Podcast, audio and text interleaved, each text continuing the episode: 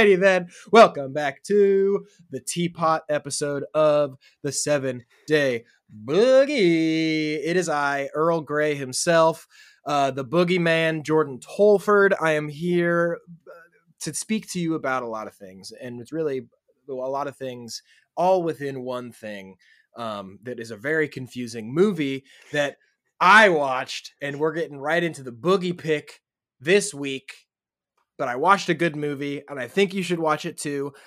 Big, huge spoiler alert. We're gonna, there wasn't really a good way to talk about this movie without, um, you know, really getting into the nitty gritty of the very few things I understood about it. But I brought my good friend, my science buddy, Blair, back to the podcast to talk about Annihilation. Blair, what's up, my dude? Not much, man. Thanks for having me back. I'm excited And- to talk about this strange movie. Yeah, and this you you had actually recommended this. This is a movie that you had wanted to to watch, and I was all the way down for it because I had heard um I'd heard of it, and I know that like my roommates had watched it and they were into it, and they actually were just recently had read the book or like the short Yeah. novel that it's based on that I'm now gonna read um to sound smart and the I was really into it. I really liked it. it. As soon as I started watching it, and anyone that doesn't know your background, um, before I butcher it, you are a scientist. You are a biologist. There's a more distinct title that you will say now. Oh, no, I mean that's that's pretty much what I would what I would say. If you want to get more specific, I studied evolution and genomics. Yes. Um, Genomics. That was the word I was actually looking for. yeah. Does that make you like a genomist? Genomicist? I guess is the Genomicist. I think, but that sounds weird That's saying tight. it. I don't know. I yeah, biologist is good enough. but there's a lot of like DNA, like there Yeah. first like there's a lot of that type of uh, talk in this movie. So I think uh, that it was a really good pick, and I was super excited watching it to see some of the things that you know you and I have kind of touched on, at least like fun characteristics about some animals and shit, and then um also just seeing how this is a this is a fun movie that's gonna that's gonna be rad to talk to you about. So we're gonna get right into it. Brief overview of the plot, right? And also, again, mad spoilers on the way, like infinite spoilers, because I need to know every. I need to like go pretty much point by point with Blair on this to to pretty much validate any of my of my ideas and to see if he agrees with me and if I'm smart. Yeah, Because and if let me, Blair uh, agrees, let me then I'm preface smart. this by saying I don't fully understand this movie either, but we can Yeah, we but- can talk about that later. Yeah, but if you and I have the same idea, then I'll There feel you you, know yeah. just that I get grouped into. I'm also a genomist, so uh, There you go. But friend, the friend of the pods, genomicist is me. So major spoilers. If you haven't seen Annihilation, um, it's available a lot of places. I'll give you the time right now to go watch it.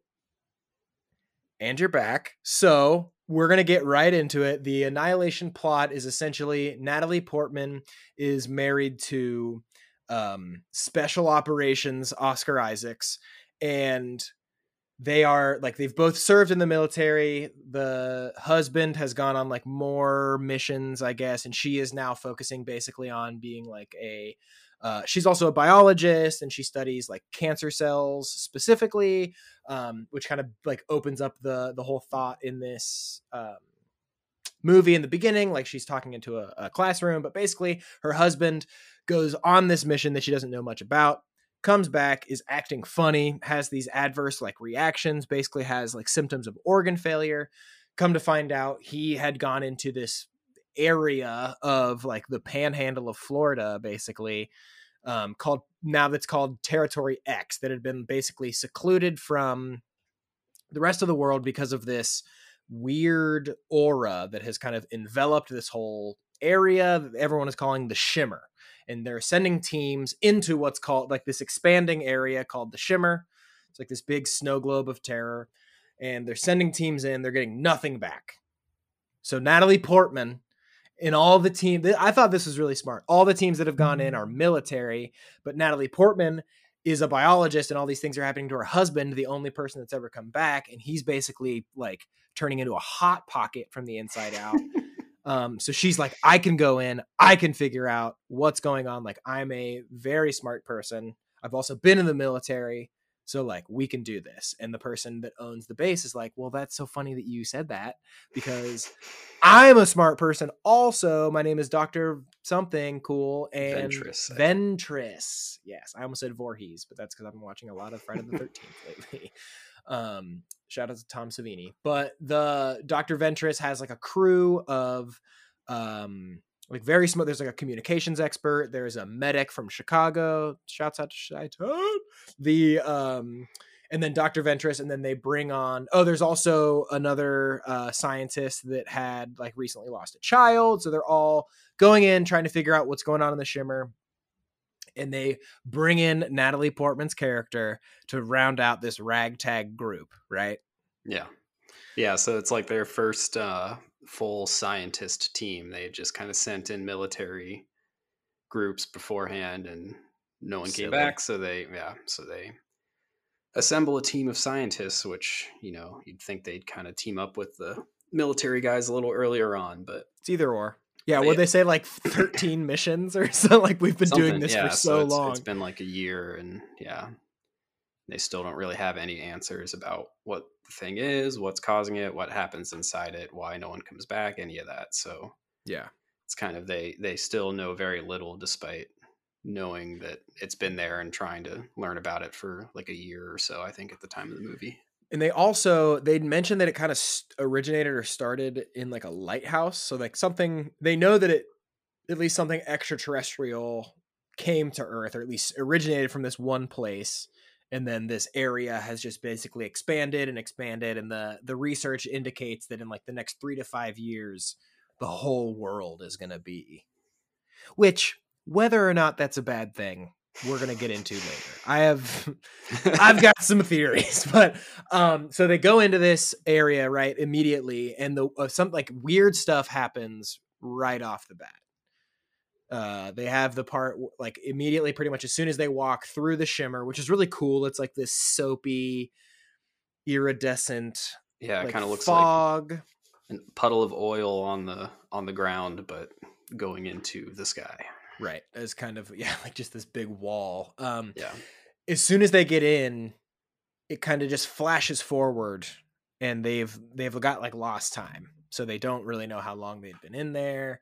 Uh from their rations, it looks like they've been there like a cup like 3 to 4 days, but they're r- understandably freaking out and as they start to uh investigate further and further, like go deeper and deeper into this area, they start to notice that like there are major changes happening in the environment around them because of this uh, the shimmer this area that is covering this part of the land. Uh, and the first thing they see is uh, the plants right? They got Yeah, weird yeah. plants.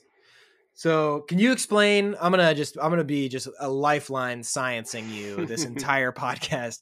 So i understood a little bit of it right? There were a lot of different types of plants essentially growing out of one vine. Yeah so there's there's kind of this theme that starts with the plants and ends up getting involved with animals and the people and stuff where there's you know things inside this area get i think they call it refracted. So yes. things change and it's not entirely sure or not entirely clear why or how they're changing but things like um, radio waves and stuff get scrambled or altered while they're in this area. Um, and somehow that translates down to dna as well. So they they're like seeing these super variable flowers that are all coming off the same plant um, and I think you know there's a lot of things about like oh well these are different species but they're all coming from the same thing so how can they be you know if you saw these you know separately you'd consider them completely different species but Right. they're all the same thing um and that kind of is the introduction to the this whole idea that things within this area are changing in kind of unpredictable ways. Not only that they're changing, but they're also kind of merging um, in Right. certain ways, I guess. Yeah, so not too far, not like not too long after. And I also like this movie is beautiful. Like the way this movie looks is awesome. And I think Yeah. the sound design in this movie is like the, like I really enjoyed. I wish I could have seen this movie in a theater. Yeah. Or like a big like overhead dome or like some this is like this is a t- the type of movie that I think would serve really well with like surround sound. It just kind of let you like get really, really invested in it, or at least, um, you know, just at least could get you invested into the story and at least have you like really paying attention to it. So the sound design is really awesome. A little bit after they uh, find the flowers, they're investigating this like little shack, and something horrible happens. Right, so the they do the classic like nothing in here, boss, and then like the teammate gets pulled back into the thing and i thought seeing it that it was going to be like the kraken or like a tentacle i was kind of expecting like a tentacle thing but it's not they find out that uh, she was pulled in and like kind of being dragged around by this gigantic albino crocodile Yeah. um that is like very large and very strong but has some interesting characteristics about it. Much like the plants showing characteristics of different plants, this uh, this predator is uh, shares some uh, characteristics of one you know one of my favorite animals, the shark. Yeah, so I watching it back this time, the first time I saw it, I thought that they were kind of implying that it was like, you know, a shark crocodile hybrid, but I think this time they're just kind of comparing the fact that it's got the weird multi multiple rows of teeth, um, Right. similar to a shark, but um, yeah, it's kind of you know on the outside it looks kind of weird, looks kind of diseased and stuff. They open up its mouth, they see it's got like three times as many teeth as it normally should, and they're kind of coming out even from like the throat and stuff, which is pretty. Yeah, gnarly. that was a really cool shot when it's Yeah. chasing and opens its mouth and you see like right away. I'm not Crocodile Dundee, but like I know that that's yeah, different. you see this something, crocodile something's is weird about it. built different. Yeah, so that's kind of their first, and I think that's literally like a minute after they they discover the flowers. But that's kind of their second introduction to the fact that something about the the life forms in this area are very different and being changed in some strange way. Um, and something that's kind of neat as you there's only a few more like animal encounters throughout the movie, but um, and even the time that takes place during the movie is is not super um, clear, but Right. the degree to which things have changed even increases throughout the movie. So like the the alligator, you know, is weird looking, has more teeth than it should, but it's still mostly an alligator. Right. Um, and as you know, in a few scenes, which we'll talk about later, um, after they've been in there for a bit longer, um, the changes that are impacting all of these animals and plants and stuff um, get quite a bit more extreme and quite a bit more uh, noticeable, I guess. Yes, absolutely. So that kind of starts with Natalie Portman kind of investigating ahead, right? Like they're going deeper and deeper into this area, and I think that's kind of like what you were talking about with the as we start to see the the like mutations or the changes in these animals from what we recognize as like a normal whatever we're about to talk about.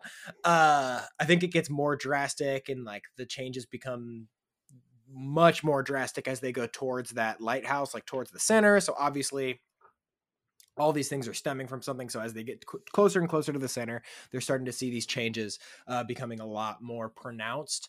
Uh, I thought it was really awesome when Natalie Portman is moving forward, like kind of scouts ahead of everyone, and she sees those deer Yeah. uh, that have like the flowers growing out of, and then as soon as she sees one, it like splits into two. It, I think there are two there, but they basically mimic each other and Yeah. they like have the exact same movement, and that is something that definitely comes into play later on as something you know it's they focus on it a lot in the beginning of the movie where they're talking about like everything came from one cell that divided and divided and divided and then all of these things happen and you know obviously millions of years and we're at where we're at now and i'm talking to you through fucking outer space um but that is kind of a theme of like things becoming duplicated or at least like replicated throughout the movie. So these two, like she sees these two like deer fawn things, and she, uh, like one of them is a little bit looks a little different, but it's like kind of not like bizarro version of the deer, but they like Yeah. prou- prance away in the same exact way, right?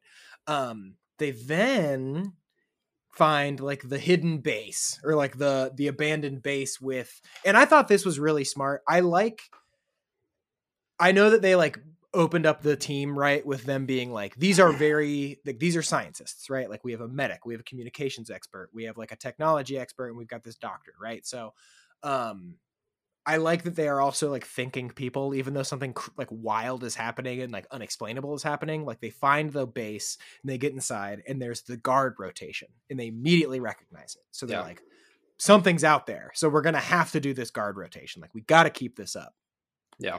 And Natalie Portman's character hides the fact that her husband was on the last expedition in because it's thought that the the teammates might look at her differently or not think that she's there for the right reasons if they know that she was tied to the person that was last in the shimmer. Yeah, and then they realized that his group was stationed at that same place that they've come into or stumbled into. Um, seeing his name on the the guard rotation and stuff like that. Um, So now she knows that she was somewhere that he was before whatever happened to him happened to him. Um, so raises a little bit of the the the tension at that point, and then they Right. uh, they discover a tape that says, "I think for those that come next" or something. Yeah, for those that Um, follow or yeah. something ominous. Do you wanna do you wanna describe the uh, finding on the tape? spoiler alert uh, also dinner spoiler alert um so they they start to play this tape which it comes up a couple times like there's a couple like clues and hints or messages that are left behind by, by the team before so they they start this camera they start looking at the tape and it's immediately recognizable as like the team that was last there we see natalie portman's husband looking worse for wear like sweaty like sleep deprived like anxious everyone's kind of freaking out they've got one of their team members tied down to a chair um and they do a little cut cut cut of his stomach and they they peel the skin back from his from his abdomen and we see that his like internal organs are all kind of writhing around within it, it looks like kind of that there are these like tentacles these snake like things like living in his belly essentially right? So that's terrifying. Uh they like hold them at one point and yeah, they're, he like puts his hand under him so you can see him moving. Ugh, really brutal. So and it's it's it's also i don't know even if i picked up on this the first time so i don't know if you did either but the guy that you know they're doing this to that you know they i think they have him tied down or he's you know at least restrained um but he's also like you know not not fighting it essentially he's just kind of like oh, I think this yeah, is uh, yeah yeah like we need to do this we need to see what's inside which kind of adds like a whole extra layer of like you would expect that person to be like screaming and trying to get away and he just kind of sits there more or less calmly as they just like understanding what he has to do so that Yeah. he can understand what's going on. That's super freaky. And so they, they watch that tape, they understand, or that like freaks them out. They're like, the medic is like, that was a, a trick of the light. And I was Yeah, like, you're a. like you've seen, she's well, like, I've and i think yeah that's her scraped thing up is people's like yeah, jawbone off, you know, never seen anything like that so it had to be you know Can't be not what it real. was of Um, course. Which I, duh, like I wouldn't Yeah. want to believe that. It's like that happened on this camera. Like this was filmed on this camera that we're watching it on.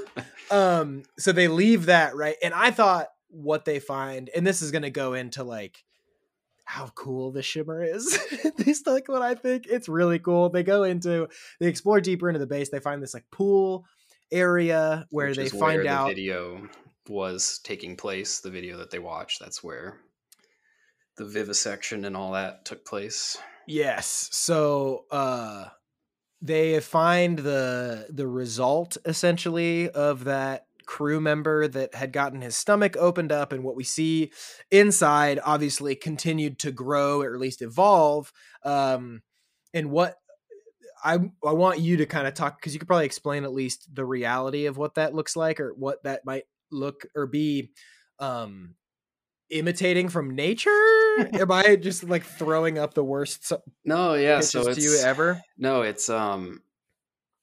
So they they what started in this guy's stomach is now like taking up the entire wall of this deep end of this pool essentially. Um, and a lot of like if you know what like lichens are, so like the little kind of flaky green stuff you see on trees and logs and stuff. Um, looks a lot like that. Some kind of fungus and moss looking Yeah. stuff. Some more kind of clear plant looking material, and also some stuff that's kind of more um, vertebrate looking. Like there's kind of I think some like vasculature looking features of it and stuff, which plants have For also. sure. But um, yeah, kind of.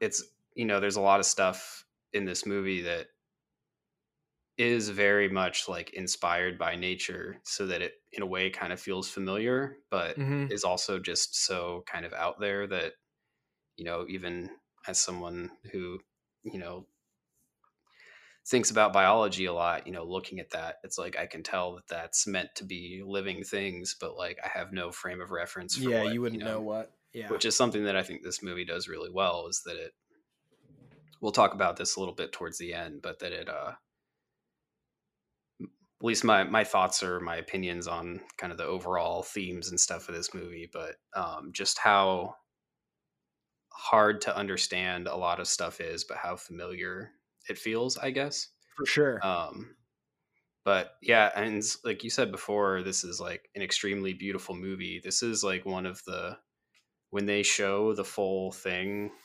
right. it's a really strange juxtaposition because if you ignore the fact that there's like a rib cage and a skull, you know, at Yeah. like 10 feet up on this wall now that are part of this whole thing it's it's like a very colorful and beautiful looking um you know kind of image but at the same time extremely horrifying and graphic and dark um, which is a really interesting and pretty cool juxtaposition where Yeah, it's like HR Giger went to the color run. yeah so yeah yeah like- it's not everything's not like slate and gray like in the Yeah. Alien movies, but like still like And you were there's saying, there's no, like, the like, spinal blood, there's columns and stuff. like- it's not gory. yeah. Yeah. it's um it's just yeah it's like it's hard to describe if you haven't watched the movie um i think it's a thing where like half the audience will probably just be like completely disturbed by it and maybe more than half but and Yeah. then a small smaller portion will be like wow that's actually like really pretty if you kind of Really take it out cool of looking. context i guess yeah And there were Um, there were a couple times in this movie where I'm just like, this just looks really cool. Like this is just a really there are a couple shots in this movie that really again like wish I could have seen it in like a large format or something like that. But even even just watching it, you know, in at my apartment in the dark, like that all Yeah. that stuff still felt like really um not picturesque, but like ever like wallpapers all over the place. It's just really, really shot really well, and it, like you said, like it looks familiar because like we've seen what Florida jungles look like, you know, from TV and stuff like that. But there's all these little intricacies or these little deviations from what is the norm that kind of makes you cock your head a little bit. Yeah. Um, so after they see, yeah, that like it's like the dude's legs in a chair, and then it kind of goes up the wall of the of the deep end, like Blair was saying, this like kind of fungal growth looks kind of mushroomy fungus with some spinal stuff going on and his like skull is all the way up to the top but it's this really wild thing so they ba- they all know that there's something going on within the shimmer and this is kind of where they start to talk about i think more talk about the like refractions and how the dna is um pretty much everything that comes into the shimmer everything's dna is mixing with everything else essentially like immediately right Yeah, yeah, and it's they. So I think Lena, the Natalie Portman character, that's Yes. the biologist, the like cancer biologist. Um, she kind of gets a hunch, I think, from this. So I think one of the next scenes, they're like sleeping, um, and she wakes up, and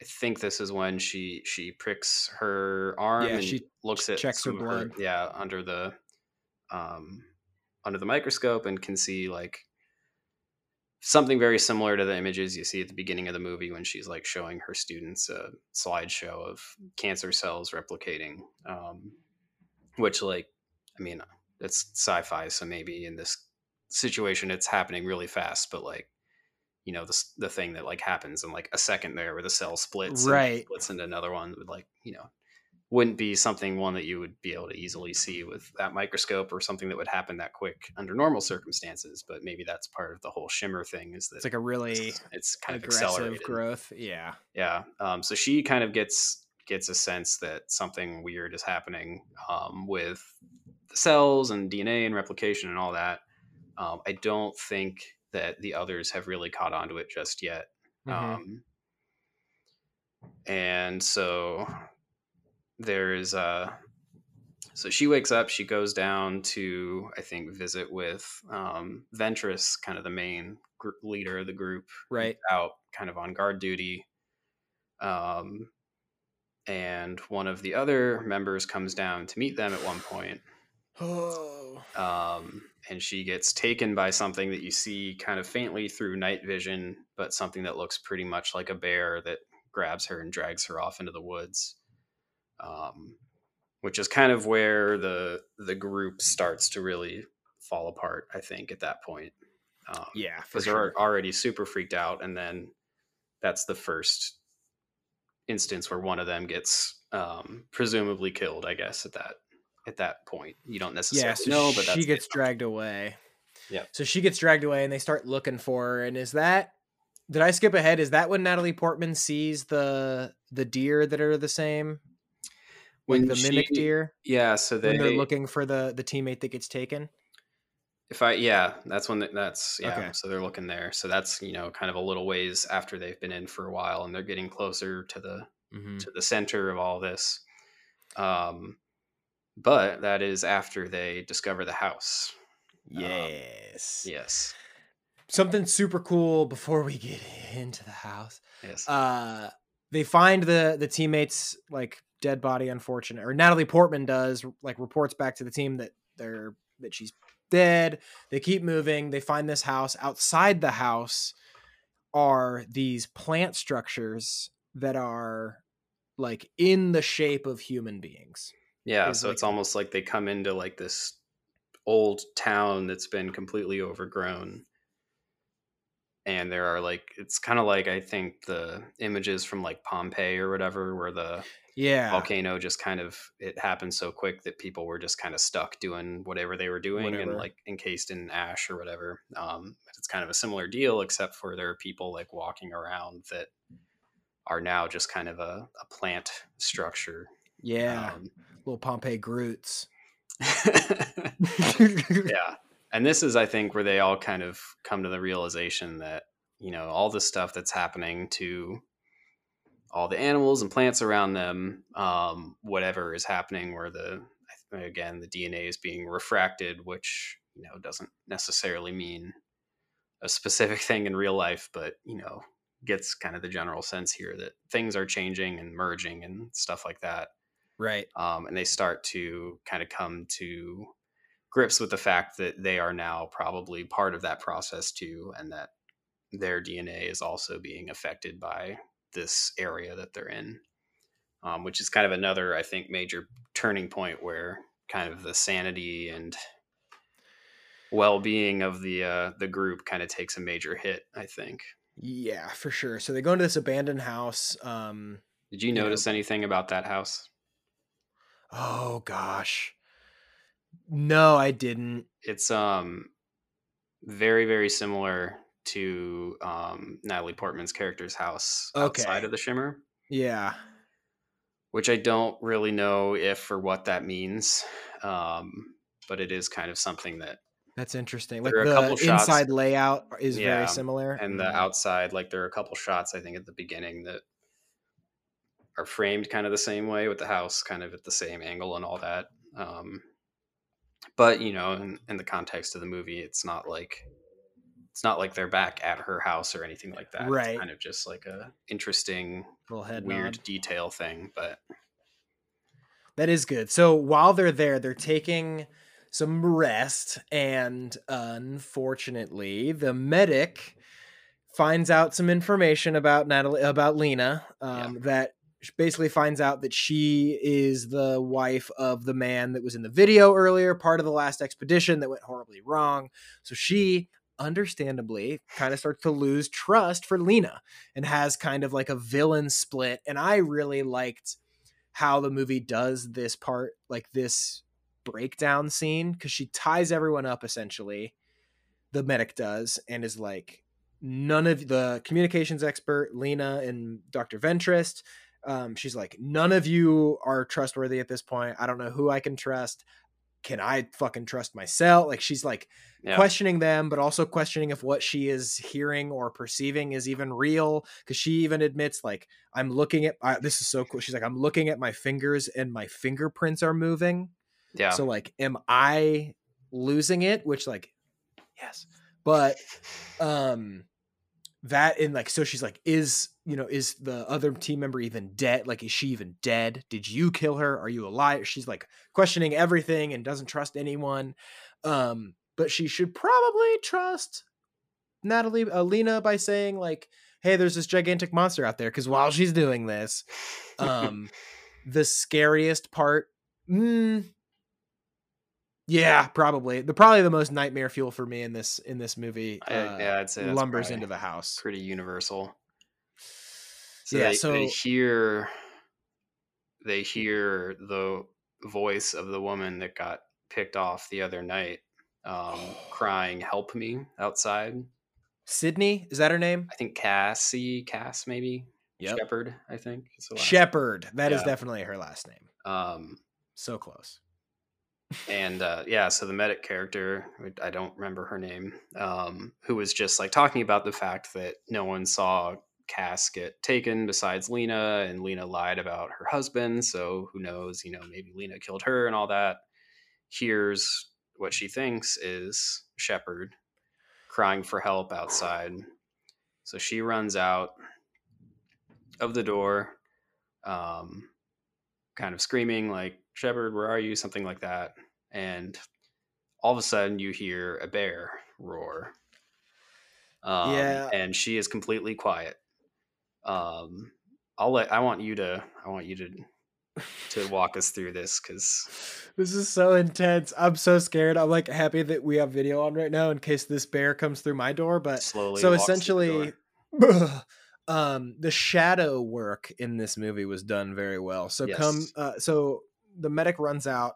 We hear a struggle, presumably with a, little bit of quiet at the end. Yeah, kind of like one one strong, impactful sound, and then just kind of pure quiet. You're right. You hear so, something walking in.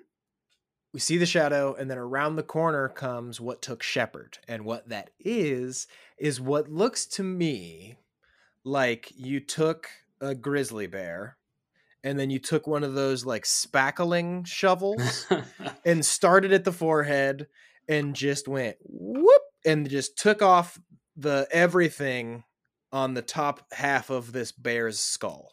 Yeah, so it's presumably the same bear that took Shepard the night before, which you know you don't see very well, but looks pretty much just like more or less a normal bear from what you can see right. the night before. But at this point, yeah, like it's most of its skull is exposed. It's like it has no skin or tissue around its nose, so it's just like the cavities in the skull. It's like open teeth um, are out, no lips or anything. It's got like one eye, and who knows what it presumably can see. But essentially, they what they immediately want to do is stay quiet.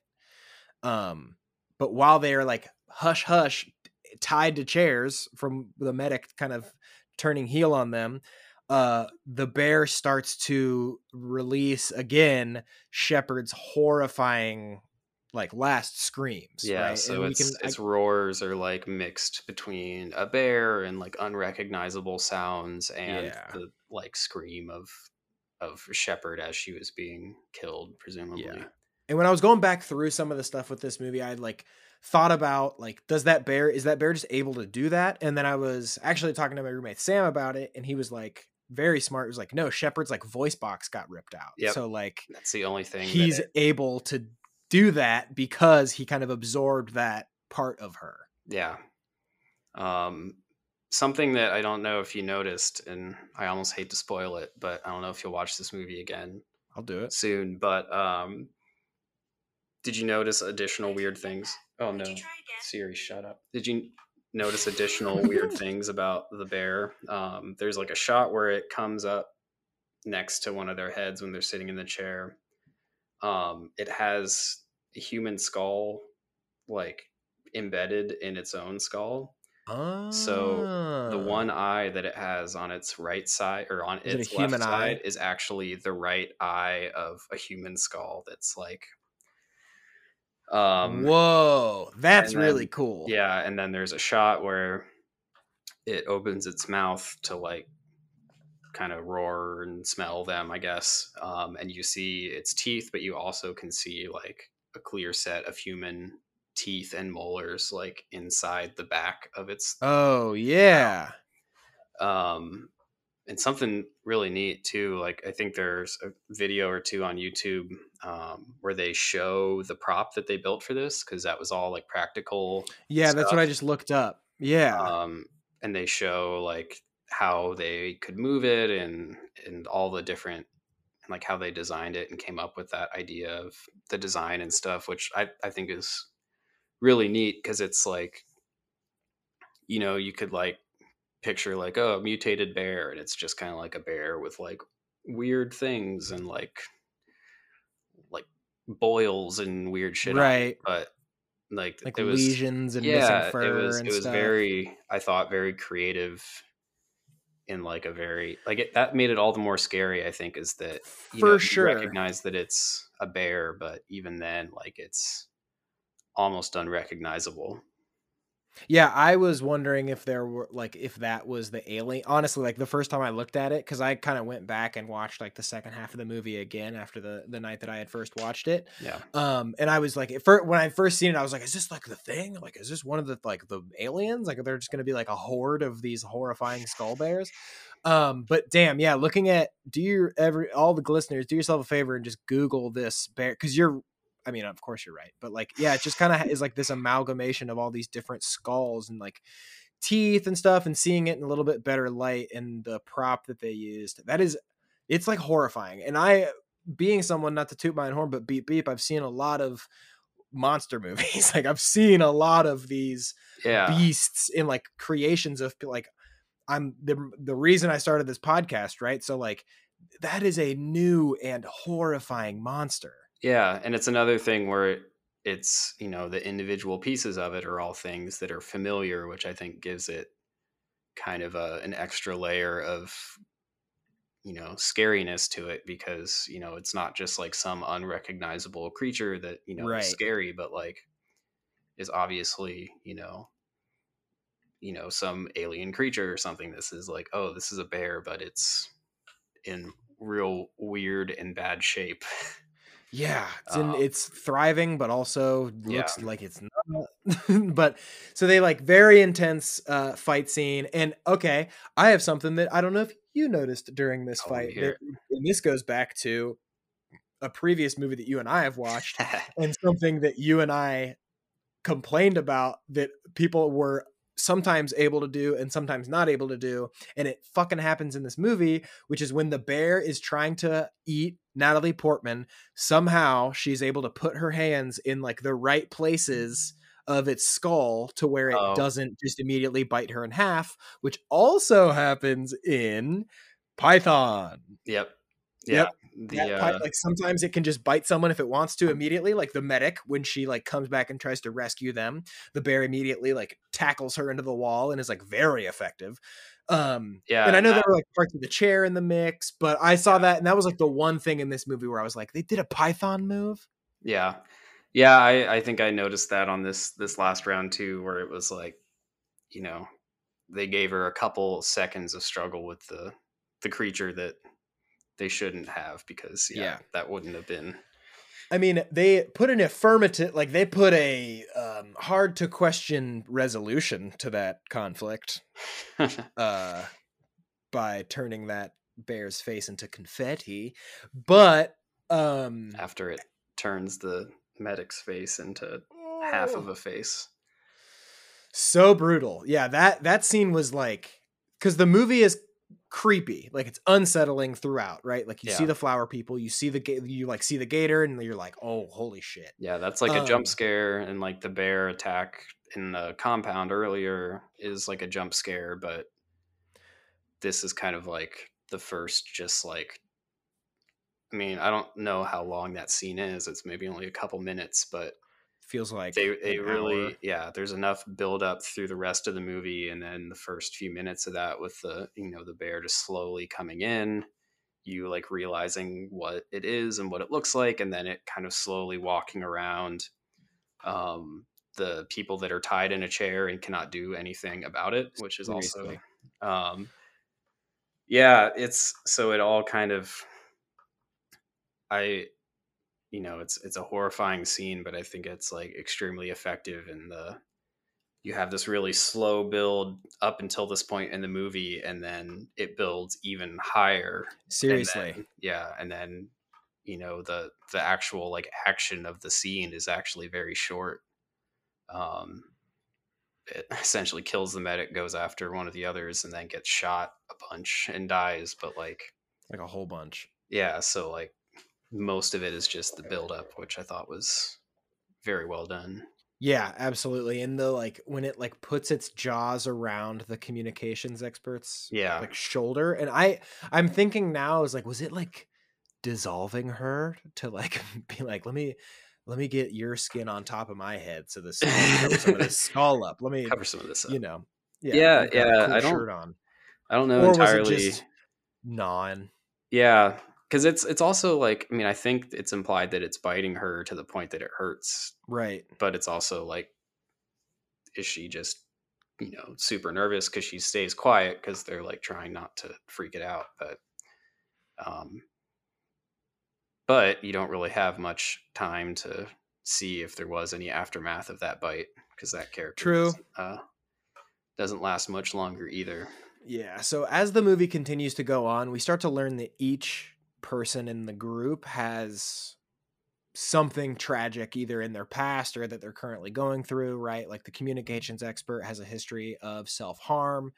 Um the the medic is a recovering addict. The uh, shepherd, the first woman that dies, ha- recently lost a child to cancer, I believe, and then Ventress has is currently terminally ill, right? Yeah. Um, so they all kind of went in knowing that they might not come back, but knowing that you know they've all had these like hard pasts and have come through something and have had to kind of persevere through all these events.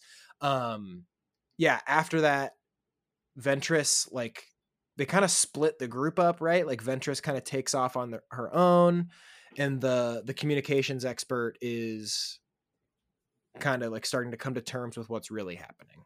Yeah, and she's she's kind of just thinking about how terrible like the end of of Shepherd was, where she got attacked and like her dying screams were like immortalized at least temporarily in the creature that killed her and Yeah, where the longest about that. lasting thing was like her pain. Yeah, yeah, and I think it like you know kind of feeds back into the character's history of self-harm and probably Right. like you know not exactly the same but similar kind of bad feelings about life and death and all that sort of thing. Josie, kinda- sorry, I'm actually Yeah, yeah, up. yeah. Josie, and then the Anya was Anya, the yeah. medic, and then yeah, Cass Shepard Yeah. is the boom. Cool. Sorry, sorry. I just want to get Um, some names on here, so we're not like the one person. yeah and then uh yeah so she's she kind of talks about how she how terrible that is and how she doesn't want that to be how it ends for her right. um and What'd she say? She's either gonna die here or like fight this thing. oh And ventress really wants to do either of those. yeah ventress wants to understand it lena wants to fight it i think or s- you know, Yeah, and she's like, and I don't want to do like, either yeah, of those things. yeah she kind of just got brought along and you know doesn't really have the heart or the the um stake you know compared to like lena whose husband Yeah. like may or may not have can't come out of this and ventress has been trying to understand it for a long time and all that so it's kind of like I think she just kind of doesn't have the the uh, personal like I don't know something invested in it enough to like want to you know meet some terrible end for the sake Yeah.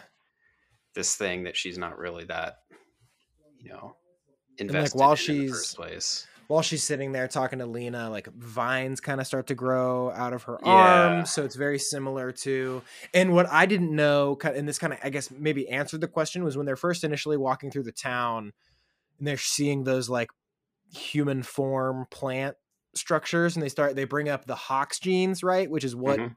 Tells our bodies to grow into this structure essentially. Yeah, um they're like you're gonna find human hox genes in those plants and that's kind of what makes lena like look into her like the blood in her that's pumping through her veins. And then uh so that kind of answered my question. Those were once people that turned into pl- i thought maybe they were plants that like if you die and you're on the ground you're gonna like absorb into the ground and then these plants are gonna grow that have the genes that maybe come into the bone structure and maybe there's a little bit of column a and column b yeah. there. I think I that was kind of my my take home is that maybe it's a little bit of both. yeah Um, because some of them are like holding hands and are like hanging out. So I Yeah. didn't. I was assuming maybe that those were the people, but yeah. So, um, what did I say that her name is Josie? The a- the actor the actress's name is Tessa, which is why I almost said Tessa, but Josie walks around the corner. Uh, Lena like follows, but by the time she makes it around the corner, it's kind of assumed that Josie has um bloomed. yeah, just succumbed to the the changes that are occurring Right. to her, which I like. I thought that one I think actually kind of bothered me the most when I first watched it of all the the character deaths yeah, because you know the other ones are kind of horrible and violent, which is terrible for its own thing, but this one's just kind of like sad. Um, yeah, yeah, and just kind of like accepting it and it just happening rather than like you know some big eventful scene that you know freaks you out. Right. was Just kind she of just like, kind uh, of yeah, it's like she just kind of lets the yeah lets it lets it take a hold. So um after that happens, you know, Natalie Portman is obviously like freaking out. Uh, like she doesn't really know what's going on. Also, something really really small that I really really liked about it was the medic throughout like you can see that she has a tattoo on her forearm. Hmm and during this movie this entire movie is also like kind of interlaced with interrogation scenes of natalie portman's character after the events of this movie occur. So you kind of know that she got out. She's being interrogated by all, like a hundred people in hazmat suits. And you can see while she's being interrogated that she has the medic's tattoo on her forearm now. Yeah, which she didn't have when she went in. Which I think is I think like there's a lot of small details like that in this movie that I thought were really awesome. And obviously like you noticed like you picked up on stuff that like the the human skull on the side of the bear, like there's all sorts of the I think there are probably scenes in this movie that you can pause and the longer you stare at it, the more stuff you would be able to pick out as far as like duplicates and like things that are changing or at least Yeah. towards like the bigger I don't even know what the big picture is, but like moving towards some of the bigger themes, I think, towards the end, or at least some of the bigger things that are actually happening um, in this world. So Lena finally makes it to the lighthouse, and this was one of the th- the like pictures of the movie that I thought were so cool, are the the sand and then the glass trees and plants Yeah. that are like growing out of the sand like just so many like you said like familiar like we've seen a beach with a lighthouse but like just these small changes that make it look completely alien to us like these crystallized like this crystallized flora coming out of the sand and we basically come to again confirm that the uh the the the lighthouse is kind of the epicenter or kind of like the growth point of all the events of this movie Yeah. Um, another moment of like you know horror and real beautiful imagery i think kind of combined is like when she gets up to the um, lighthouse and there's like human remain like skeletons like bones and stuff Yeah. but like somebody arranged them into like you know a very obviously like intentional pattern on the ground Mhm. outside it's this kind of like another weird you know not really explained but just like another moment of kind of like a terror, terrifying and beautiful image at once that just kind of makes you feel uneasy, I guess, as kind of Right. the, the net result. But um, and even like when she goes into the lighthouse too, because it's goes inside and it's pretty empty, but there's just kind of this like white kind of fungus vein looking structure yeah, that you like saying like vasculature was very yeah that's yeah very accurate. um, that is kind of originating out of the hole that presumably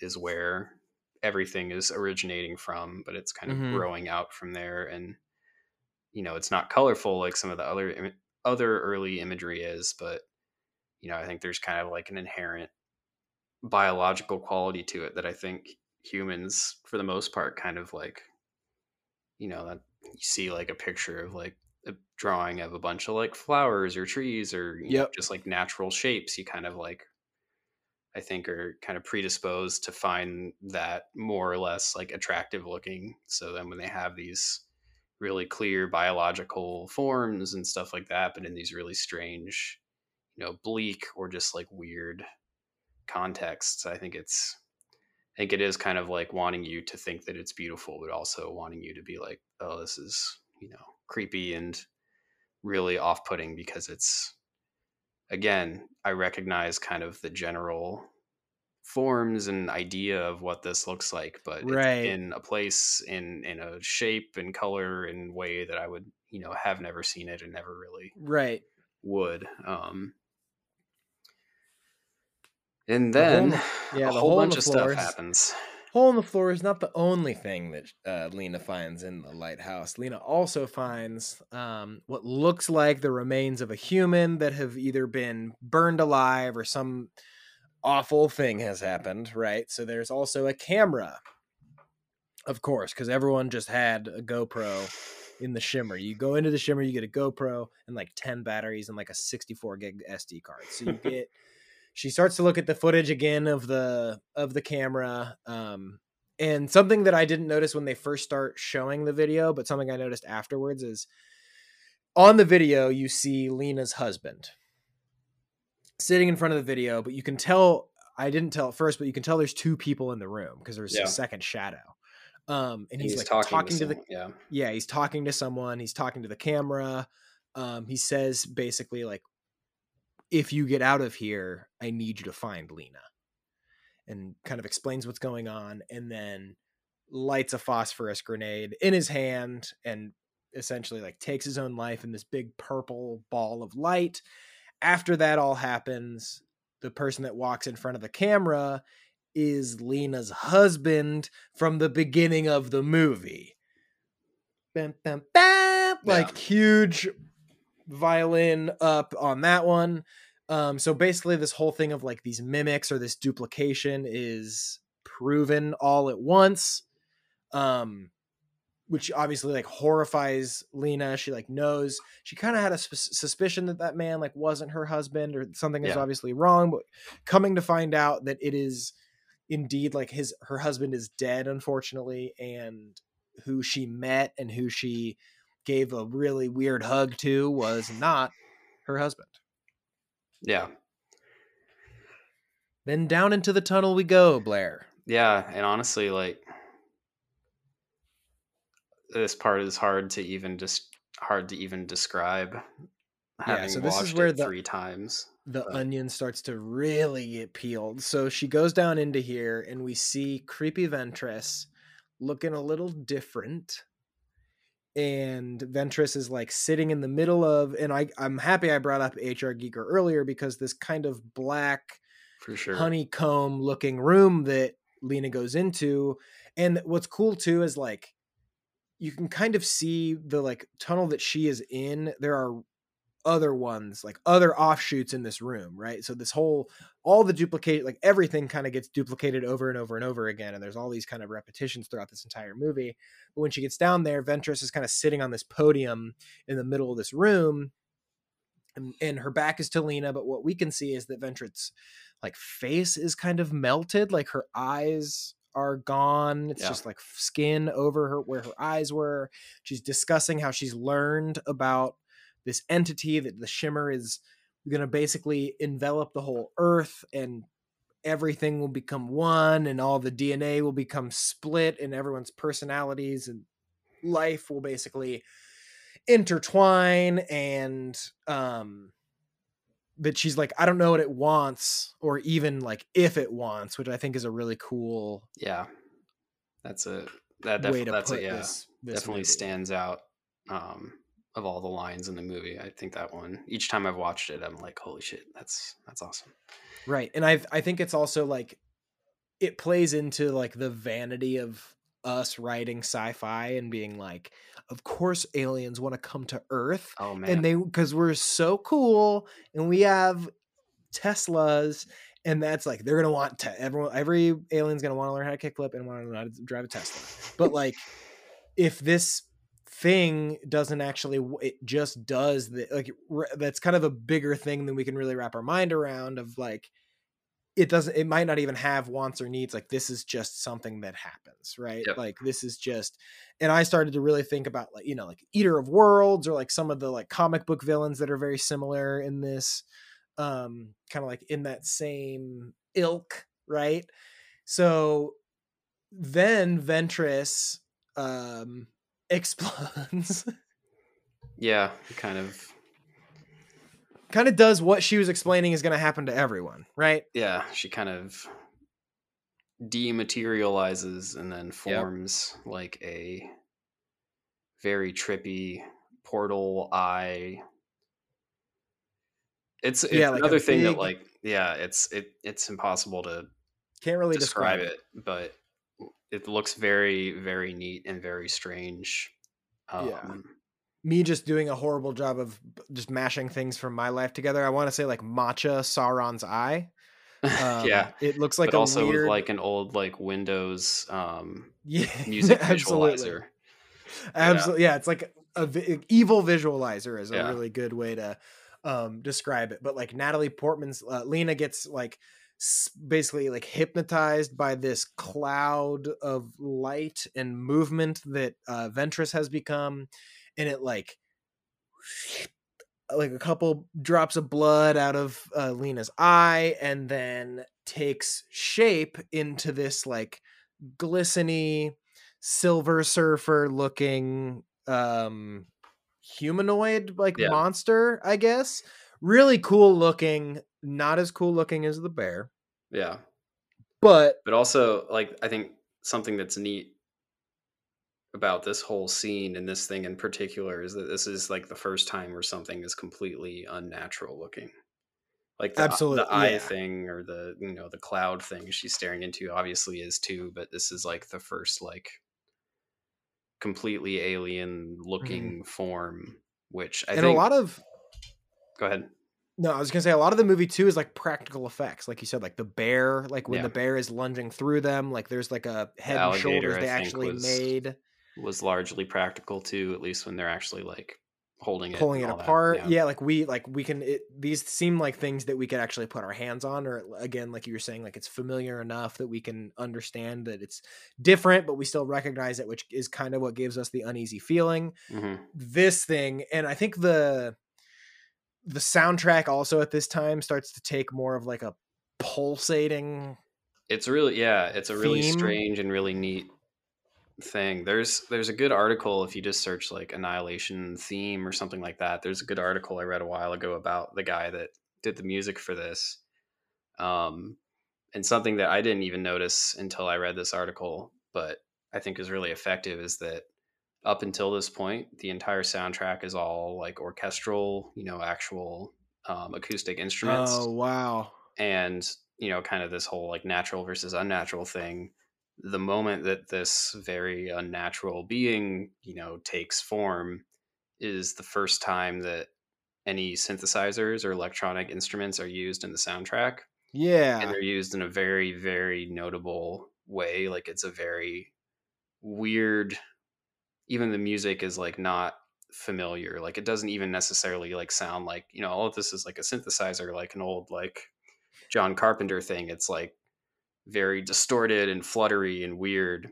Yeah there's not like a melody or like it's not like there's like an action sequence song that Yeah. happens. It's just these weird it almost it like sounds like you're inside a lava lamp like it's just this weird like muffled like synthesizer sound Yeah. that you're saying is just kind of roaming throughout the scene Yeah, but like another, I think, point where it's a very sharp transition between natural and unnatural imagery. Yeah, oh, for sure. like that, um, which I think is really effective to the point that, like, I yeah, I didn't even necessarily make that connection the first time through, but like watching it this last time, having read that article, like, it is you definitely feel it when this thing appears and the music changes Mhm. and stuff the feeling that you have about everything going on like completely changes too i feel like. Yeah and that again just the the engagement that like this movie pulls off yeah.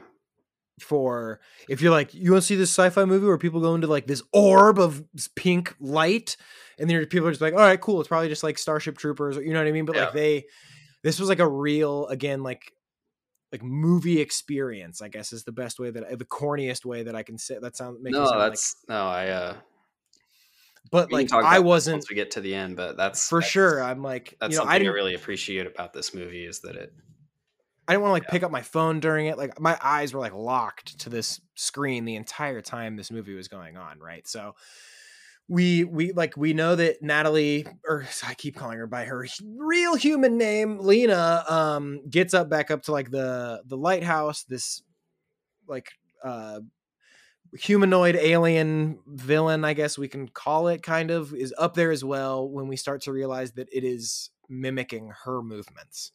It is entirely following her, basically doing very similar movements, kind of resulting in this odd, like really horrifying fight scene. yeah Um, when that like it, when Lena is like thrown up against the wall, and then it is just like on top of her, like suffocating her, like that was a very claustrophobic moment. yep and it only releases when she essentially like starts to pass out and she Yeah. relaxes because then it relaxes too And they both like fall the same way, like in slow motion onto the ground. yeah and this is the point of the of the movie where there's a lot of discussion about what the eh, the rest of the movie is right? Because there's a loss of consciousness that occurs and then you wake up and you don't know what happened during that loss if Yeah. anything happened during the loss of consciousness right? So basically the struggle um culminates in this shimmery mimic of lena starting to become more and more like her. It like has the rough features on its face eventually and she kind of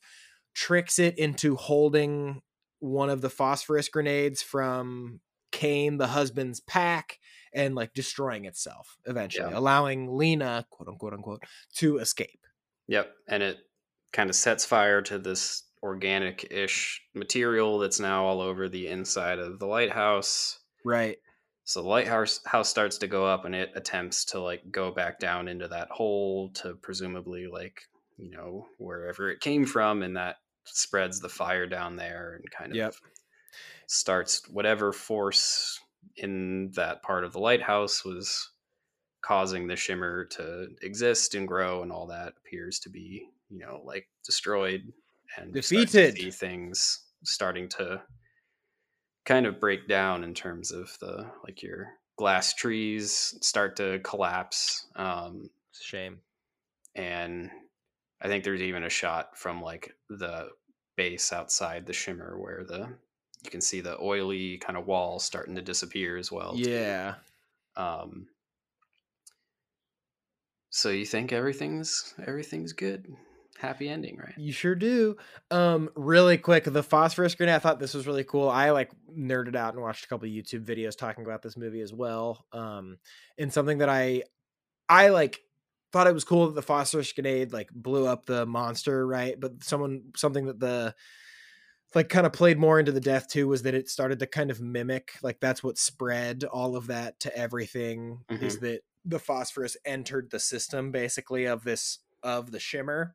Mm, that's interesting. So the being started to replicate the destruction that was coming into it and then it going down to that core is what oh, started to cool. replicate the like explosion basically yeah i never thought of it that way but that, infinitely which is what destroyed the the shimmer but yeah so i thought that was a pretty cool way to think about it so yeah we see lena's character like the it's done right we know that they escaped the this was something that i thought was kind of like a good thing that they they don't out out and out say like you saved the day, the shimmer's gone, right? But they the guy that's interrogating Lena throughout the movie is like, we sent a team to the lighthouse, nothing, and they've come back. Like he just like drops that another team has gone there and come back. Yeah. So obviously the shimmer is gone because Yeah. they're the only other like that's the only other option, right? No one else was coming back. Um and I so I've also heard this about the like that scene as well is when she's taking a drink, the water starts to mutate.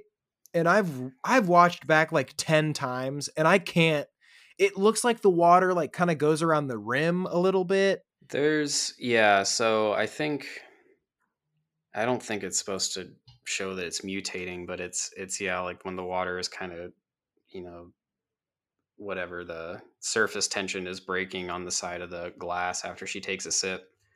I think what it actually the kind of image that it shows rather than like the cells splitting, it kind of Yeah. shows um like things coming together, I guess it's there there are a few things like that and like the house that they find being similar to her actual Right. house that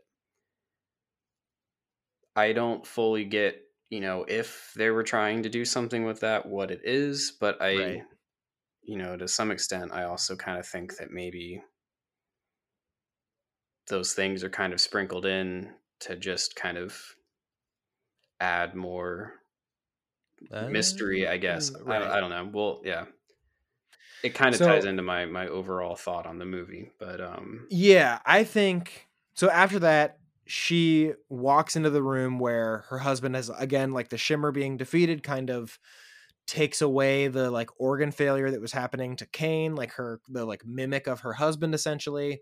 Um, I think they're basically like, so we're so this is our life now, uh, and they're just gonna try to kind of move forward from this. They like wake up, they embrace, or like he stands up, they embrace, and then straight out of um like the thriller music video uh both of their eyes shimmer a little bit yeah.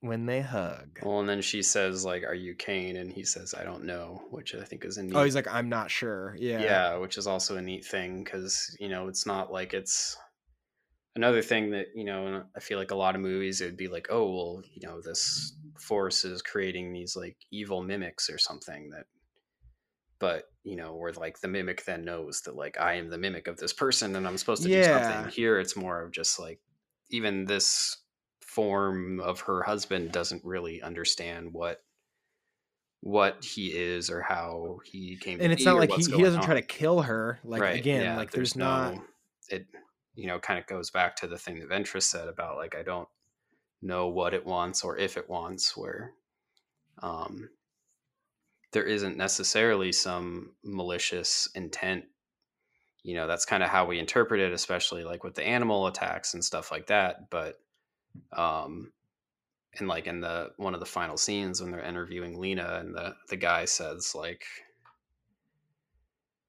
um well he's like talking about the form and the lighthouse Yeah. and he's like well it attacked you and she's like i don't actually know if it did because it was Right. just mimicking me and i attacked it so you know like what was it even yeah oh gosh um head and scratch and the thing that I think kind of really hits home for me is when the the guy's interviewing her, he says like, "What did it?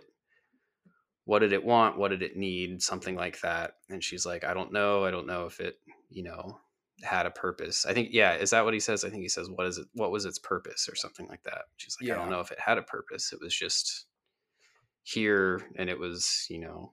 creating new things essentially he's like well it has to have a purpose or something like that and she kind of just is like well i don't know I don't know what you want me to do Which- brother i think that kind of ties into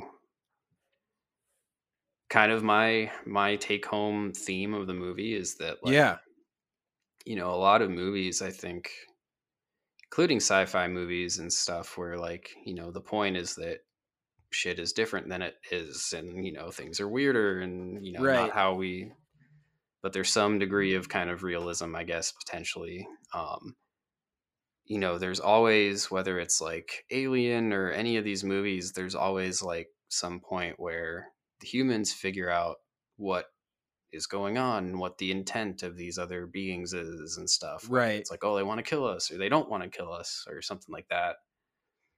Um, and I, you know, I think that a lot of the negative stuff you see about this movie is that people are like, well, I don't, I don't understand it. It's stupid. Like, doesn't make any sense and stuff like that. And kind of like you were saying earlier, at least kind of the way that I feel about this movie is that that's part of the experience and that the whole rather than it being a thing where like in the end like all of the connections are made and you're like oh this is why this thing is here Very this easy, yeah. doing." Um instead it's it just kind of leaves you having gone through this experience where everyone involved doesn't understand what is happening they're trying Right. to understand it never really make any progress um you know to understanding it you know they kind of get the like oh well the dna is changing and stuff like that but you know especially like the the final scene with that being thing like there aren't any answers from that necessarily um and it's kind of like i think if you watch this movie kind of going in wanting to experience it and not necessarily like understand it you know Right. like it's some cleanly buttoned up thing at the end um, in a way it kind of puts you in the shoes of the characters in a way that you wouldn't normally sure. because you know they're pretty much in the same boat with you and it's not like i think especially with that final interview scene like it i think lena essentially makes it clear that like she doesn't you know it's not like she knows but then the movie doesn't communicate what she knows to Right. viewer, she Yeah. still doesn't understand it. And I think that it's kind of cool because if you think about some crazy situation where something like this actually happens, some thing from space comes, crashes down, there's some weird force that doesn't seem to, you know, abide by the like laws of physics and biology and stuff that we've been studying for hundreds of years. Um, you know how all that stuff works on Earth. It's not going to be a thing where we necessarily can figure it out right away. Right. So you know, even I think that's We're not going to take a sample and then know what to do. right. And I think that in a way, there's kind of like a, a unique degree of realism in this movie related to that, where that in a way i think it would kind of take a lot of a lot of the whole experience out of it if like at the end they're like oh well this thing's here and it wants to you know consume the earth's resources or something like that because then you just be like Right. okay but you know the the idea that there's all of this weird unexplainable stuff that's hard to understand going on and we never really figure it out i think is kind of like you know what would happen if this exact situation played out you know sure. kind of how it did in the movie even um and like when the the scientist that's interviewing her at the end is like well it has to have a purpose it had to be doing something you know i think that kind of plays into it too where like that's almost like you know whether it's intentional or not i feel like that's kind of like the viewer being like well i still don't understand what happened Yeah, And- the movie has to have an end. Like it's got to be. yeah That's real. That's a that's really funny. That I that is like, is the guy that's interviewing Lena just playing the part of us? Like, or is he the viewer just as much as we are? You know. And I think it's cool too the way they like you were saying like, there's that little certain point of realism for the movie to where, of course, we want to think that the scientists and the people that are in those types of positions that would be handling something like this would have an immediate answer but no they fucking wouldn't. Yeah I mean, they like i like that they have all these credentials and all of that falls by the wayside as soon as they're inside and then they don't know what happens to four days. Like yeah. they are they and then we're just then we know everything they know and they i think the movie does a really good job of laying the groundwork of the knowledge they like we have eventually this kind of the same knowledge that they do yeah. as far as like like basis of the communication stuff a basis of you know cells divide and then multiply. So like that's tight. We that's pretty much all we need to know to understand what else is happening. That's just happening to an extreme degree throughout essentially the rest of this movie. Um and i think that it you know like the only other person that really comes to mind are like other scientists in movies i think sometimes are so unattainable like a like a jeff goldblum from yeah they're either jurassic like, park where they're you know i have all the answers and either you don't listen to me or you do and like all that sort of thing where like exactly you know, if we had all the answers, then science wouldn't be a thing because you know we have it all figured out and constantly searching. Yeah, you know there are there's so much you know even just in biology like you know there are so many aspects about biology and life on earth that we still don't understand you know things that like like they they talk even a little bit about like aging in this movie and like i think there's some thing about how like well aging is like because of mistakes and you know it's like it's a fault in our dna i think she calls it or something like yeah that, which is like kind of going along with like one theory of aging but we still don't fully understand or fully like agree on why things age you know we know some of the things that go into that process and like how your dna changes over time and how that can Right. you know, disrupt things and all that there's obviously like um, the mortality and like the yeah. things that happen to us throughout our lives that take effect. But that's Yeah, really but- interesting too. yeah so there's there's i mean it's it's kind of a neat thing where it's yeah there's there's so much that we don't understand about biology and physics and geology and all the different things that those scientists were specialized in on earth yeah. that you know it's kind of like a you know kind of when in all these sci-fi movies where like the scientists like you know some weird blob that is like nothing like anything on earth appears Right. they're like oh I, I understand this thing like yeah, we need to play really loud rock music. yeah yeah like that's you know kind of given given too much credit and not that like you know the scientists if those scientists were real like wouldn't be smart or able to you know deal with things but it's i think it is kind of a it's an interesting and unique experience in this movie to kind of be like you aren't going to understand it at the end so like if people have watched or listened all the way and they haven't watched it all the way or if you watch it again you know i feel like Right. going in knowing even that you're not going to come out of it being like oh okay i get it and just kind of experiencing it along the way kind of learning some things that start sure. to explain things but then other things come up that complicate it further you know it's kind of like kind of the process of science where you're you're always kind of trying to figure out things but you know simple explanation is never fully it and there's something Right. new that comes in that that um, complicates things or changes how you think about what you've already found out and so on and in the end like you know if if this was real life and the shimmer was around for you know tens or 20s of years or something like they probably would have gotten some more answers but Right. you know it's totally like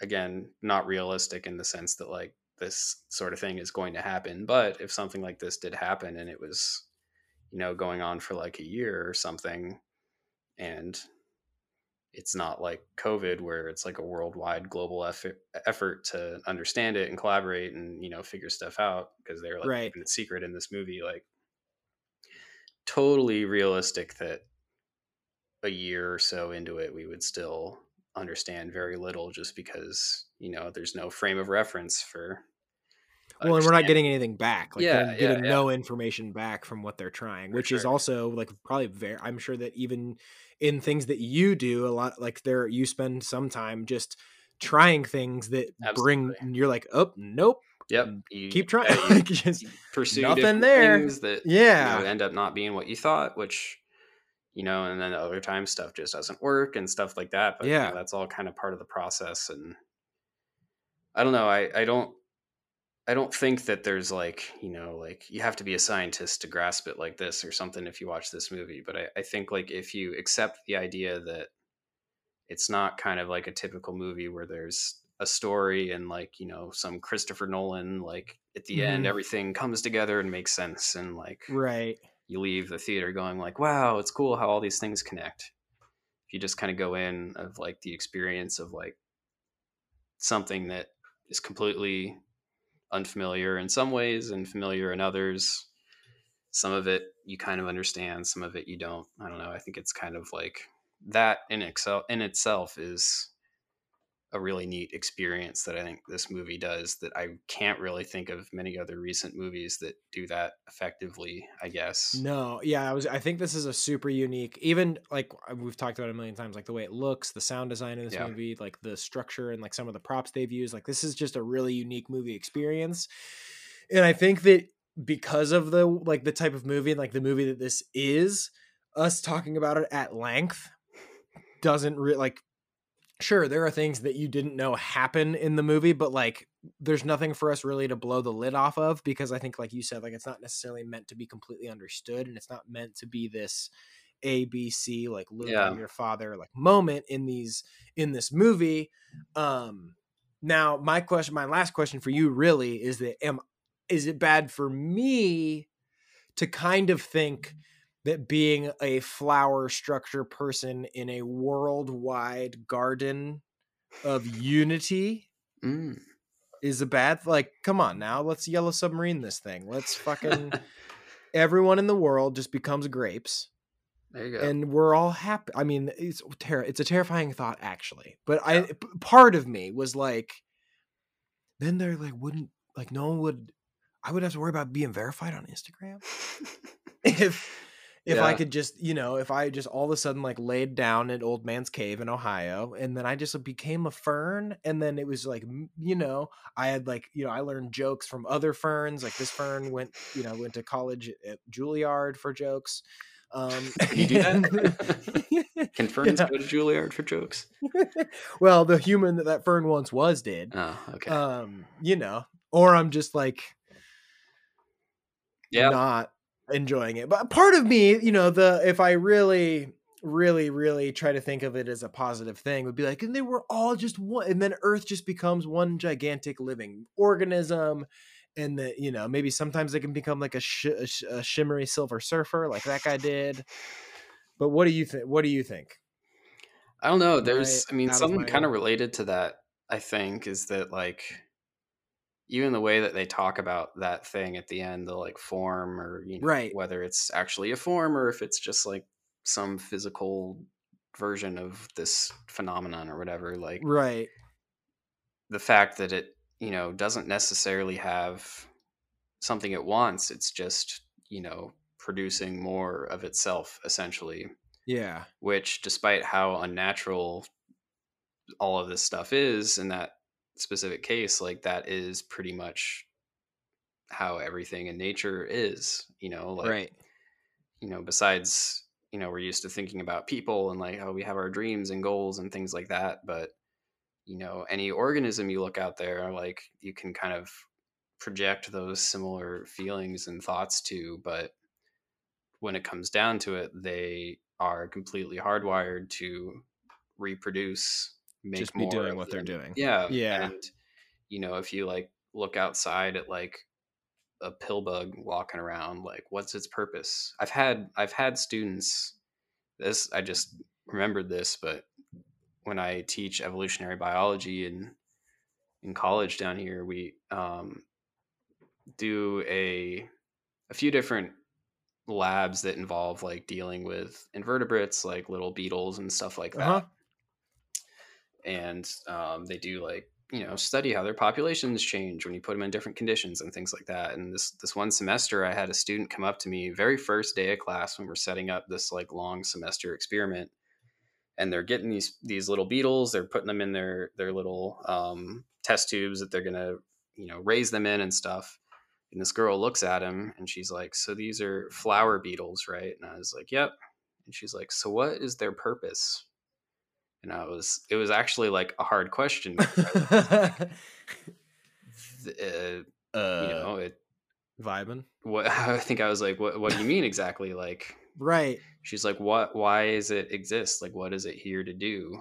I was like, it's just here to be a beetle, you know, Right. and to do its Do its best. do its best and make more beetles, like you know, and I don't know if that was like What an interesting question. Yeah. and it, it- you know it's hard because i it was it was a good eye-opening moment for me kind of as like a teacher too because For sure. that is probably something that you know is going through the minds of a lot of these students because you know they don't fully they've never really even thought about you know and this is like not even getting into like the religious side of things but like you know if you yeah if you look outside and see like a squirrel or something like what's the purpose of that squirrel Right. you know to be a Who squirrel knows? right yeah, Yeah. it's just it's just there doing what it does and trying to survive and, make more squirrels and right. It does make like- me sad though. No, keep going. Well, and I think I said like you know it's doesn't necessarily have like a purpose the beetle, but you know it it wants to survive and you know Yeah. be a beetle. And she was like, "Oh, that's sad." And I was like, "No, it's you know it's not like the beetle is there thinking like, oh, I don't have a purpose. I suck. It's just like Well, that's what I was gonna say. Is like I'm the type of person like that's really interesting. Of like the purpose or like what is it here to do? I am five steps behind you of being like, does a fly want to kiss? like, does, like, or like, do birds get like bummed out if there's like not enough space on like the tree for them? Or, Yeah, like, and do it- they yeah, get, so, like- picked on? Yeah, and there's definitely like, you know, it's not saying that like no animals besides humans have personalities or like Certainly. feel emotions or things like that because that's that's definitely not true, but like you know, there's there's kind of this ingrained part of of I think just like human culture and everything where like, you know, everyone has goals and like, you know, want to have Yeah. a family or grow up and, you know, have their dream job and all this sort of thing and like Right. when you try to i think it's kind of just a default to then apply that similar thing to like you know trees and things like that Right. um and it's not So you're telling me just, the like, movie A Dog's Purpose is bullshit? oh yeah well also i think like i'm pretty sure that movie they also like almost drowned dogs Ew. yeah there was like there was some shit where you know the whole movie is like dogs are such wonderful things that we should But like they treated the dogs in the movie terribly. There's like a, I think there's like a scene where like a dog saves someone that's drowning. That's And they true. like threw the dogs in the water so much that they were like actually struggling Exhausted. to not. Yeah, they're like exhausted, and like I think they did that intentionally so that it seemed more dramatic and not just like a dog's just like what? yeah. I don't remember Oh, all the that- details. That's a whole different podcast. Well, Yeah. fucking shut that down. Yeah. Anyways, don't don't mean to bum you out, but, but yeah. So you know, and it's So not back to squirrel hugs. Yeah, so Um, not saying that like you know all all other organisms are just like mindless robots that want to Right. reproduce, but um, this idea that this thing comes here and you know is just trying to survive and you know create more of itself is Yeah. kind of a neat thing because you know it's obviously very foreign looking and unnatural looking and all that, but in a way like kind of behaving as just you know even with what it's doing you know typically organisms aren't like completely changing the biology of other organisms around them to the extent that this thing was but like for real. It kind of had like a purely natural you know purpose in quotes when it got here which was to not necessarily have a purpose but just to exist and, and Yeah, well, and thinking about it too, like nerdily thinking like, well, if it has been in our solar system for presume like presumably it's gone somewhere else or more of these things potentially have gone to other planets like it's going to find success on earth so it's going to obviously continue to yeah yeah go like it's you know it's going to keep the if it's going to find it's going to grow and grow and grow and it's going to continue to be successful because of the situation that it's found here so like you were Yep. saying like it might not have a purpose it's just a trying its best and like realizing that where it is is somewhere where it can thrive so it's obviously going to do that to its full extent Yeah, and it's not not like explicitly like malicious or like evil or wants to like kill people or anything, you know, like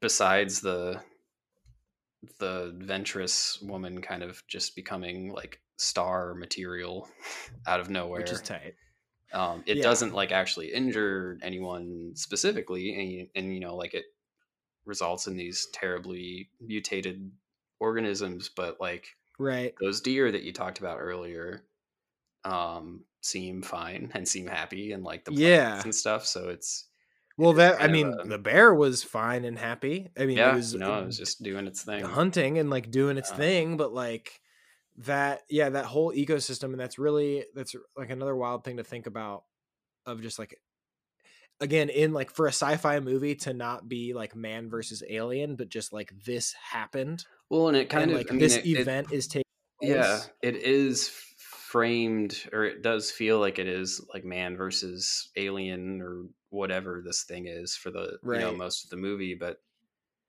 I think it's kind of in that last like interview scene where she's like, you know, it I don't think it had a purpose. I don't think it actually Mhm. attacked me. I attacked it.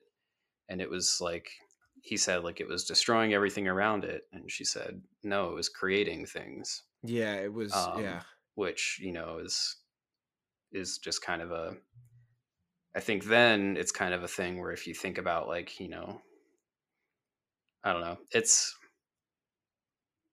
refreshing in that it's not just like an explicitly like evil creature Right. thing because even that that kind of climax scene where it's um it's kind of a fight but it's it is It's- like this thing is just kind of mimicking and almost Yeah. like trying to learn from her to the point where like when she isn't being aggressive with it it's not like coming after her or anything like that too so even that like if you kind of think about that whole scene after the fact or watch it again and kind of Yep. think about it that way because i think you know the first time i think even when i watched it it's like you know this is very clearly protagonist versus like antagonist here but yeah, you know like when she collapses and falls down and like passes out on the ground it just kind of like lays down next to her like it's just kind of like okay this is what we do now this is what thing. we're doing, Yeah. right? And like again, like that's uh, led to success for its you know other iterations all around the world, right? So like it mimicking those plants or like you know dividing or you know um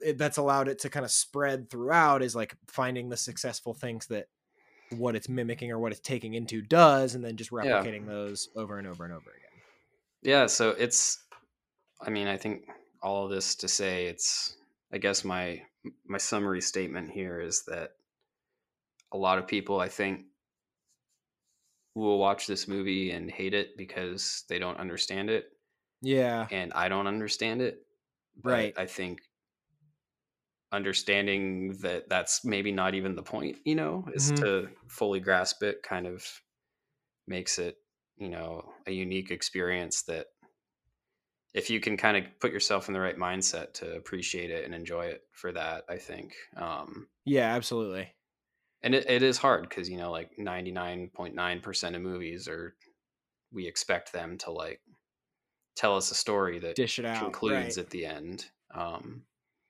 and this one also isn't like you know like some crazy obvious art film that like you know obviously we aren't supposed to get like a story from this it's kind of presented as like an action thriller but like you really like you were saying like i having watched it now once kind of like one and a half times watched a couple videos and now talking to you for almost two hours about it yeah holy shit. um i don't think i know anything more about like i don't know if we i've like uncovered anything new. Like there were a couple like the skull thing or like details of what i maybe didn't visually see yeah. um but i'm like i really liked this movie. I thought it was i thought it was better than i had expected uh any kind of like straight to streaming release i'm just uh i don't know why I was in theaters. don't oh it was yeah, i saw it in why did i think it was like a netflix movie no it, it came out was it 2017 or 18 i think yeah, I, oh I well, saw it in I'm, theaters I down here blew it and i missed it well then Um, that's that's a poo-poo to me No. Well, it it didn't um it didn't do well, I don't think. do pretty that well Um, yeah So I don't think it was in theaters for very long. Um Damn. because Well, I think I- again, you know, even like the trailers kind of make it out to be like this sci-fi action movie and it's kind of like a slow burn mindfuck horror movie yeah in the end, which I'm sure, you know, most people that went to see it weren't expecting and weren't really wanting.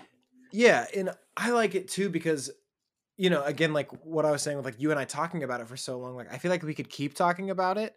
And that is something that is rare, I think, with movies, is that the discussions are something that it like generates are longer than what the actual thing is, right? Yeah. So like you can think about and then I like when I when I obviously I knew that it I knew that there was a like there was a novel or a story that this was written and then like turned into a movie and I'm like is this book like 700 pages long it's like 120 pages I read it's it. like a I read it in one sitting.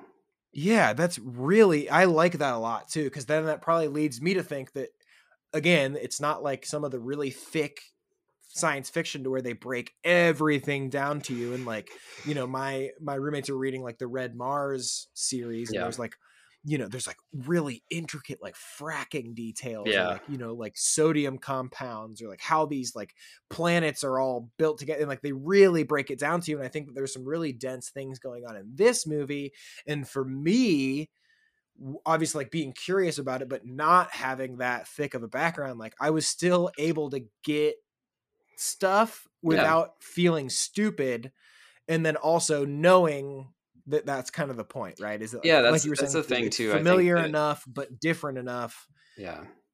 to like you know what you don't know i guess in this in this story Yeah, and realizing that you know the characters don't understand it either, I think, is Mhm. kind of a big part of that too. Because you know, I, I mean, I think people think like, you know, if I don't get this movie, then the movie did a bad job of presenting right they didn't do it they didn't tell me the right stuff but yeah when you you think about like you know the people in the movie don't have they don't end the movie knowing what's going on you know Yeah. so it's it's okay for you to feel the same way because you are in the same boat as them um one last quick thing about the book uh totally you should read it anyone that likes the yeah movie i'm or gonna i'm sounds interested in this should steal a read it copy from one of my roommates it's very different.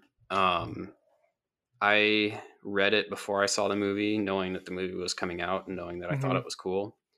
Um, there's, I mean, there's obvious similarities in places, but I'd say almost all of the major plot points of the movie are completely different from the book. interesting Um, there are some kind of obvious connections, some kind of vague connections where you'll be like, "Oh, I think that was kind of this thing in the movie," but um, it's definitely a very similar experience where it's it's an experience. It's not like a a perfectly buttoned up story at the end of it sort Yeah. of thing. Um, but That's I yeah, awesome. I would I'm definitely sure gonna read it. it's it's short enough um, that I would encourage anyone. You know, it's also cheap on Amazon or Bookshop or whatever. Um, Yeah, it's cool. Yeah, if you like the movie or if you didn't like the movie, you might even like the book because again, it's it's very very it's different, different. Cool. with kind of the That's main the main connecting thing being that there's this area and people go in yeah. like they don't even they don't refer to anyone by name in the book it's the Really? It's biologist like the psychologist the- Yeah. like the main character's name is the biologist Oh, so we were just on. We were on point calling them by their specializations anyway. yeah yeah to, yeah really See, I wrote the book. Um, well, dude, that's awesome. I think yeah, my my final thoughts on the on the movie as well, and they're not final thoughts; they're just final thoughts for this podcast because we could talk into the the wee hours of the night. But um, I would absolutely recommend watching it. I am definitely going to read it, and like you were saying, go in with an open mind. Don't expect to have the uh, the full blueprint after this. If you listen to the podcast we just did, um, you're gonna understand that there's not, you know, there's not everything is not flushed out in this movie. I really, really enjoyed it. Uh, watch it with some, watch it with some friends. Turn the lights out, you know, and yeah and try to really, really just enjoy it. immerse yourself in it because like Yeah. saying if you're on your phone or something you know you're gonna You're gonna miss little things for sure. uh, yeah the real effectiveness i think is just kind of going in for the ride and hmm trying to feel like you're kind of And it's not long. It doesn't drag on. Yeah, it's like it, yeah. it it moves really, really well. It's paced really well. So yeah, I would say put your phone on airplane or whatever. Leave it in the bedroom. Uh, and like really like give this give this movie your attention. Have like a an experience when watching it, and I think you'll really enjoy it. right on man Radical. Well, Blair, thank you so much for coming back onto the seven day boogie. We're gonna have you back. I know that you and I have discussed some some fun movies to watch and uh, get working on talking about in the future. Maybe we'll understand those movies. maybe Who knows? Is there are there any you know final thoughts? Something you want to leave the listeners with today? Oh, I don't know. Go outside, walk around Yep. in the woods, and just look at stuff. There you think go. about how cool it is. Absolutely. It's yeah, kinda I what think we all need right now. I think. I think being okay not understanding stuff is tight. Yeah. and knowing that sometimes things are just going to happen Yep. and, and and controlling what you can control and like you said going outside doing what you can uh, taking the time to enjoy what you know you do is important like albino alligators with concentric rows of teeth Um, so thank you again, Blair, for listening. Thank you to all of you for glistening. Follow me on Instagram at seven day boogie, and we will be back next time. Bye.